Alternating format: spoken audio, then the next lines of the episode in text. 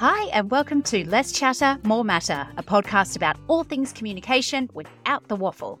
I'm Mel Loy, and in this show, I'll give you short, punchy, practical communication tips and insights you can start using in your communication practices right away.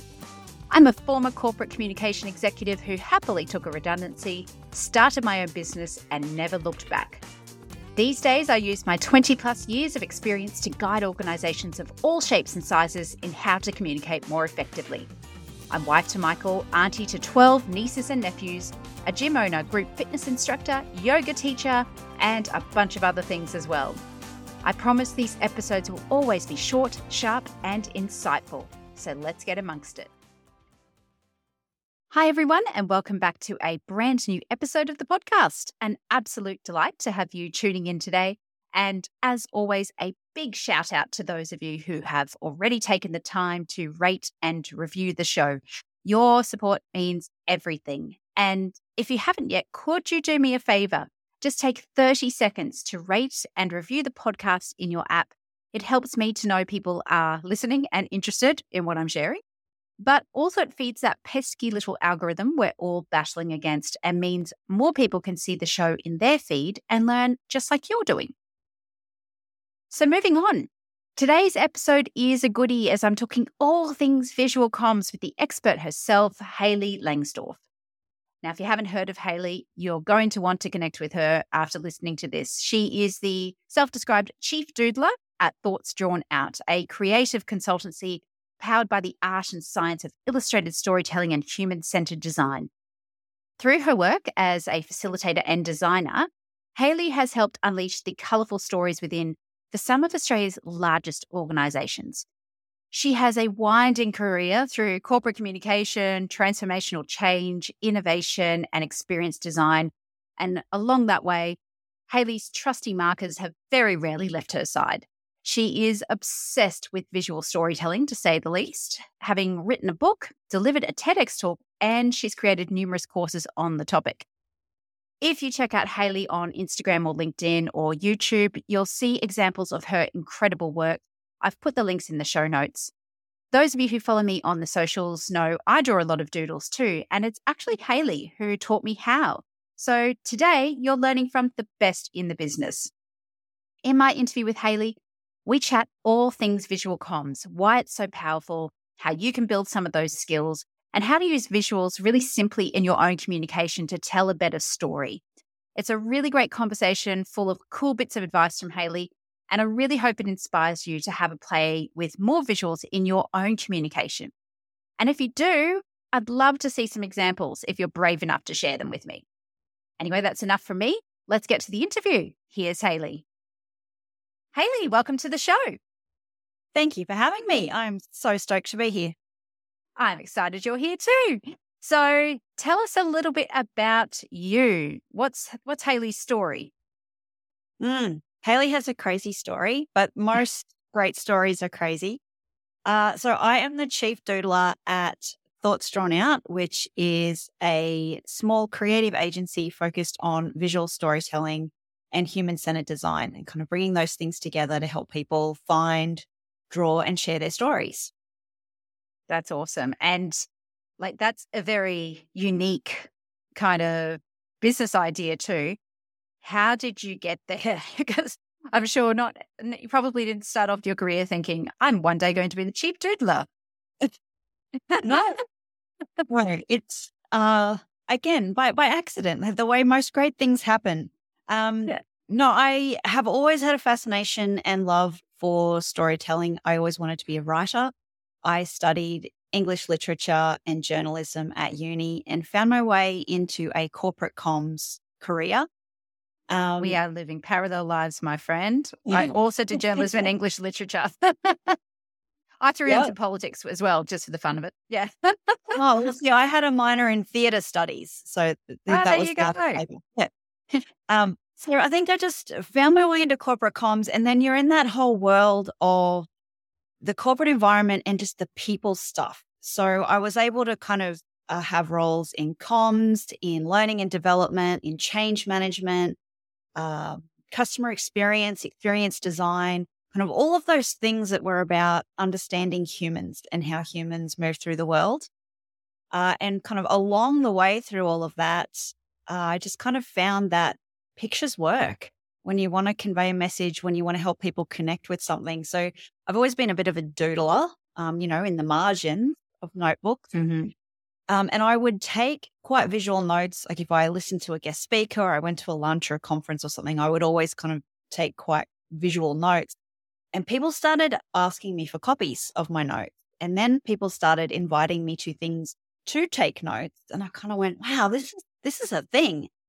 Um, and it turns out there is, there are people that do this for a career, this whole visual note taking thing. And as soon as I learned that, I was like, it's that, that's that's what you do. Um, and I instantly kind of started thoughts drawn out and just kind of put it out to the universe that this is what I want to do. That's awesome. So tell us exactly for those of you, for those out there who aren't aware of what you do, how would you describe it? Yeah, so the the most part is very much around live illustration. So it's mm-hmm. about uh, listening to content, observing, processing what people are saying, doing, sharing, uh, translating that into uh, stories on a page that are made up of both words and pictures. So they kind of bring both of those languages together um, and kind of create a, a visual summary in a in pictorial form uh, that captures. It might be a, a conference, a workshop, um, a keynote address. It, it could be any of those things. Then you can also pick up that same skill set and it doesn't have to be live and in real time. So you can then use those same skills to process information out of notes or PowerPoint presentations. You can take what could be a 20 page uh, word heavy document and make it a single illustrated strategy map. Mm. So, what exactly makes that so powerful? Why is visual communication such a powerful tool? I think humans are really wired for visual communications. So there's kind of there's three elements that come into play there. Visual storytelling is really the sweet spot is when you bring together sense making or pattern finding, uh, the visual aspect and the storytelling aspect. And it's those, the convergence of those three things is, is where the real powerful stuff sits. So our brains are wired for pattern finding. It kind of stems back to a bit of a survival mechanism that you needed to be able to quickly scan an environment and rapidly uh, notice the patterns of predators. You know, you need to be able to see the eyes of the animal that are about to leap out mm. and eat you. So we're very good at scanning through random content and finding patterns. And we love to find patterns. So our brains just work that way. And then when you bring in the the visual aspect of that, uh, I mean, we use more than 50% of our brain in visual processing. Uh, wow. We have, of all of the sensory receptors that we have, more than 70% of them are connected to vision. So it means we can gain the sense of a visual scene in less than a tenth of a second. So mm-hmm. we can process visual information faster than anything else. That's incredible. And then when you chuck story into the mix as well, I mean, like we love to hear a narrative arc when when there's a speaker telling a story, we literally start to mirror um, their neural patterns um, and and our dopamine levels rise. Like we just we we really tap into story. It's a connection point. So like those three things are just they're so powerful, and they're just how we're put together as humans. Yeah, and I love what you said there about the power of story as well. I think I talk in some of my workshops about you know if you look at a TEDx talk, for example, or a TED talk. Some of those researchers could get up there and just say, This is what I analyzed. Here's the data. These are my findings and put you to sleep.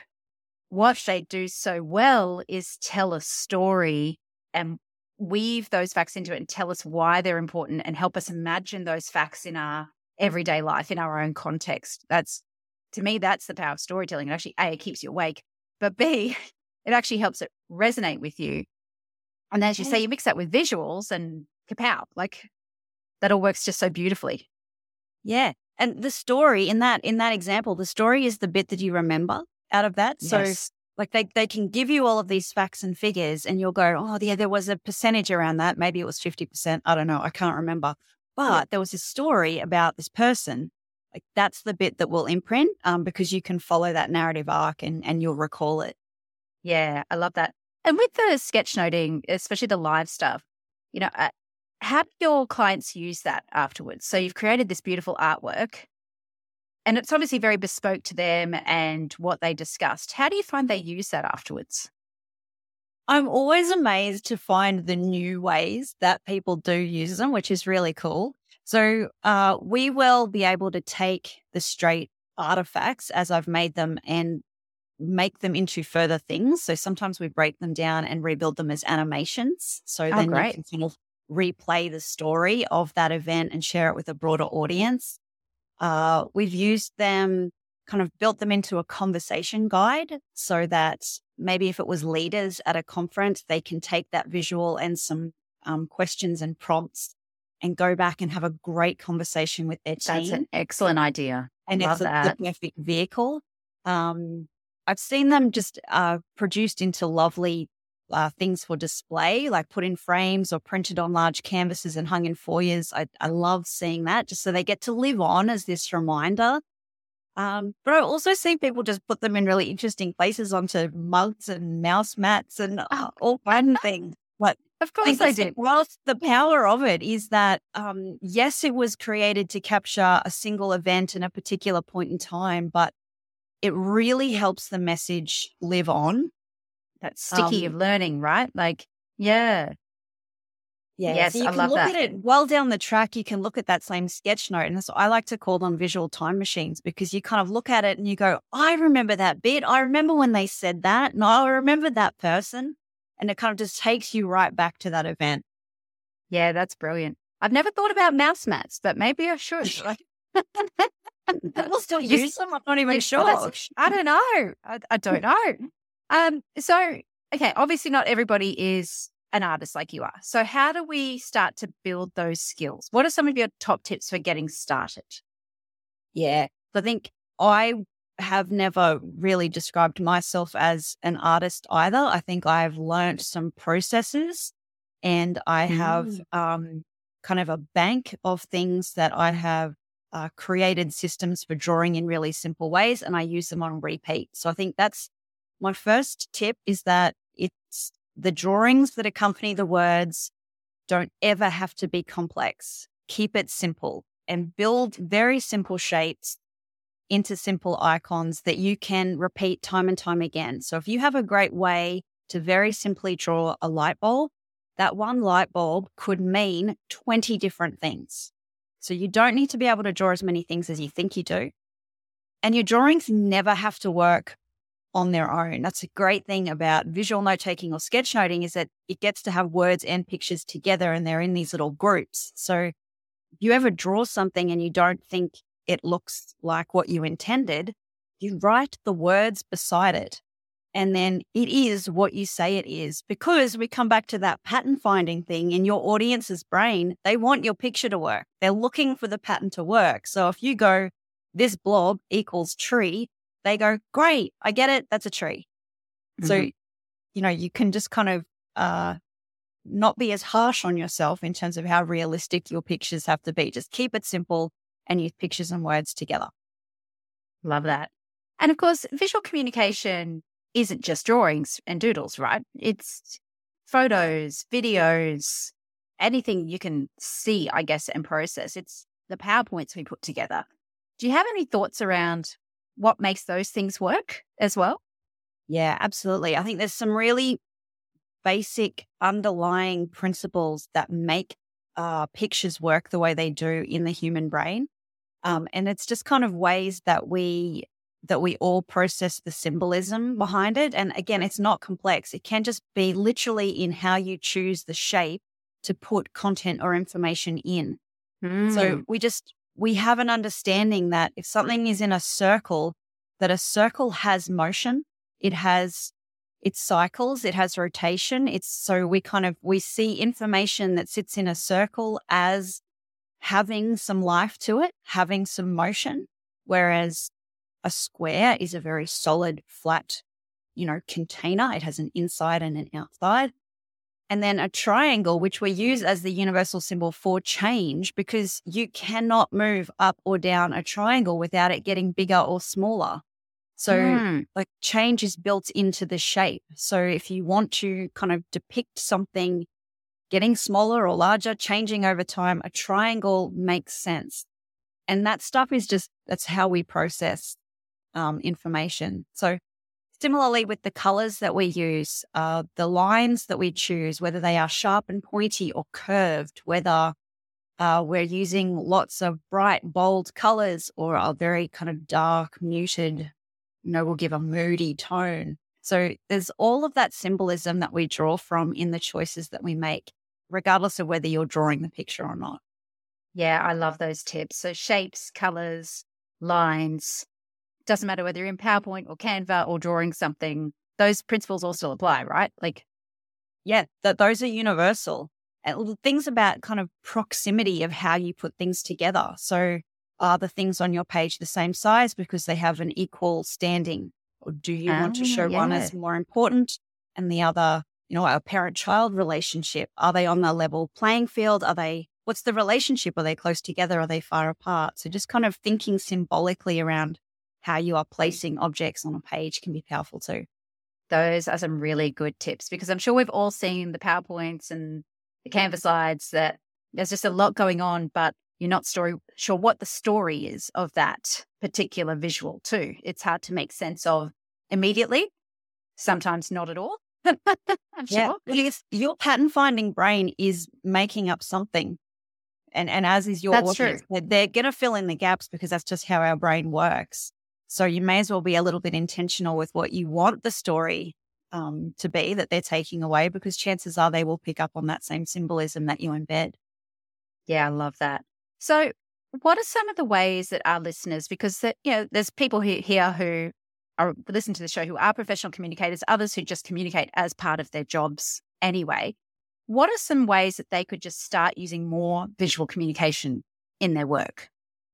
Yeah. So I think within our corporate workplaces, uh, we have so many platforms where being able to bring in a visual component works so well um, because we're using emails and intranets and online chat and, and all of these sorts of vehicles for reaching people where uh, I mean, we tend to go to the words in the first instance, but all of those platforms have the opportunity to go, what does that look like?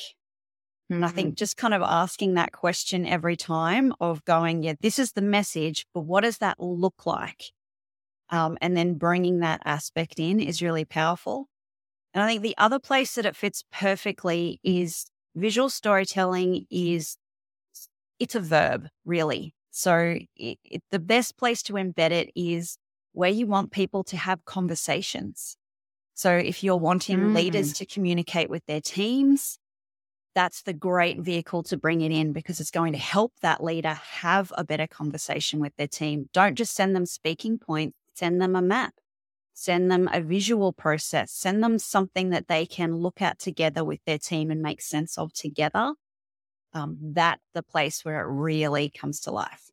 That's a great idea. One of the things I love doing is creating a one page summary of a complete comms strategy or workplace giving strategy, whatever it is, just and just in Canva A3. And again, it's just colors and shapes and just really simple because I do find, yeah, you can provide the 20 page strategy pack, but who is reading those 20 pages? Realistically, they don't have time for that. They just don't have time for that. But if you can summarize it in a page, A, that I think that it resonates more quickly. People just start to get, get how it all fits together.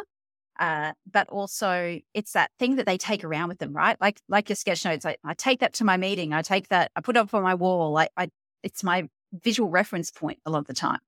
And I can wrap my hands around it and my brain around it because it's one page. You have to not like it's not this kind of crazy thing that I would have to keep referring back to to make sure I've got point seven B correct. No, it's it's there. I can grab hold of it. I think what's yeah. great about a map or a one page as well is that uh, you can get some chronology happening. So rather than mm-hmm. showing something as a single frame or a single point in time, um, rather than just talking about we are here now, you can say, well, we were there we're here now, but we're going there. Or, you know, you, you pick where you want to be focusing in that narrative pattern, but taking something out of a single frame and giving it arc allows yeah, people to really great. feel like they're in it. And get that context for why the organization or the team or the leader is choosing to do something yeah. for a reason. Like it's not just a, a, a nice idea that someone's had. There's actually a method to the madness almost. Yeah. Yeah, absolutely. So, can you share, uh, because I know people love the practical stuff, are there any tools that you'd recommend people just have a play with? I mean, we've mentioned PowerPoint, that's one thing. Uh, what other tools might people want to have a play with? Yeah, so uh, PowerPoint, I think it gets a bad rap because um, it's it's not the software's fault that we use it to store our bullet points. It has the capacity to do so much more, and I use That's it very um, true. a lot. So uh, think about how you really use PowerPoint to its full advantage. Um, nothing beats good old pen on paper. Um, mm. As far as I'm concerned, you can do so much with just, you know, a black marker pen. I always have one within reach um, and a blank white page. Uh, you can be using that to grab a picture down to take some notes. You can scan that, and then that can be in your PowerPoint or in your communication very simply. Uh, if you're the type of person that writes things down so you don't forget them, start bringing visual components into that, um, and so that you kind of build up that that practice of making information visual. Uh, and then I think the natural transition, then once you've played around with uh, using pen on paper in this way, is uh, to to take it digital. Um, mm-hmm. you can kind of ditch the notebook altogether and have an iPad and an Apple Pencil and be able to create all the pictures under the sun with just those two tools. Yeah, that's brilliant. And uh, we use Procreate, and, and it's a great tool. I noticed Canva has now got the ability to do drawing as well. Uh, still pretty much in its infancy, from what I gather. But even like I'll find, uh, I'll use the Notes app on my iPad if I'm just out and about and need to quickly scribble something because you can draw on that too. It has some functionality to it as well, which is great. Yeah, that it's so accessible. There's so many places you can do it. Even some of the online uh, collaboration spaces like Miro and Mural have a whiteboard yeah. function so that in addition to just the good old fashioned post it note, you can actually be uh, creating pictures in there as well. Yeah, those are some really good tools. Thank you. Well, Hayley, we covered a lot of ground today, but there's three questions I like to ask every guest who comes on this podcast. Are you ready for those? I'm ready. All right, lightning round. What's one of the best communication lessons you've ever learned, and how did it change the way you approach communication? Okay, this is probably not what you intended when you asked that question, but my answer is going to be don't hover the cursor over the send button while you're reviewing comms. Mm-hmm. It no, it's good advice. Experience of sending out an important communication from an executive, and I was proofreading my work, and a teammate walked past and just very, you know, playfully gave me a punch on the shoulder to say, "Hey, you ready to come to lunch?" And I hit send. So I think just you know, give yourself the space to review things. Um, mm. Write it out quickly first, and then take the time to review without the pressure of I love that over the over the cursor. And that's great advice. Going to bump it. Apparently so. But it, know, great advice. And yeah, it's one of the things I sort of my mantra as well is the incubation period. Write it, walk away, come back to it later. Just no fresh eyes. Yeah. What's one thing you wish people would do more of or less of when communicating? I would love to see more conversational voice. We mm. fall into the safety net of uh, formal speak and jargon and acronyms. And I think what people, the people say the message and then they say, oh, what I mean by that is, and that's the real message. Like they just mm. need to mm. cut to that version. So I think the, the more we could stop, you know, leveraging synergies, uh, the better. Yes, picking the low hanging fruit and circling back to the parking lot. Yeah. Put a pin in that. Yep. Right. That's the thing. We're talking with humans, not robots. And I yeah. Think, yeah, yeah. Let's let's talk like we would talk at the barbecue. I call it the barbecue chat. Like just and like when you let yourself be humans. human and use the words that you would use, you tend to go to uh, really unique metaphors or you'll use a unique story to illustrate a point because you draw from your own experience. And that's the thing that's actually going to make it great, not the bit that sounds like what everyone else wrote. Yeah, I love that. And final question Who do you turn to for communication advice? Mm, so many people. You would be one of them. Uh, my all time favorite would be, uh, you know, Dr. Seuss books. Um, oh, yes. He contains all of the wisdom that you need in those pages. Um, I do like to just kind of go to a variety of sources, um, but I do tend to lean towards interesting characters and storytellers in terms of how to tackle it and people who are really uniquely themselves. Um, so, you know, I have like some some YouTubers and things like that that I think have great personality, and I will look to them because they just show up as so authentically them, and I think that's what makes them great. That's awesome. Well, Hayley, how can people learn from you? I would love them to learn from me. I love teaching people this stuff. Uh, nothing lights me up more than when someone who says they can't draw draws their first figure and just the, the way their face lights up. I live for that. So I do teach uh, online workshops um, as well as I have a bunch of online courses um, on my website. And then I put some stuff up on uh, the Thoughts Drawn Out YouTube channel as well. So, so many places to come and find it. So please do. Amazing. And we'll put all of those links in the show notes as well so people can find Hayley very easily and uh, hopefully learn from you like I did. You know, it's definitely a skill that has changed the way I communicate, but also given me more of an edge in a very competitive market as well. So I'm very appreciative that I, I invested in uh, learning from you, Hayley. So thank you so much for being so generous with your learning. And thank you so much for being generous with your time today. It was great to have you on the show. Oh, thank you so much for having me. I had a ball. Awesome. Thanks, Hayley. Thanks.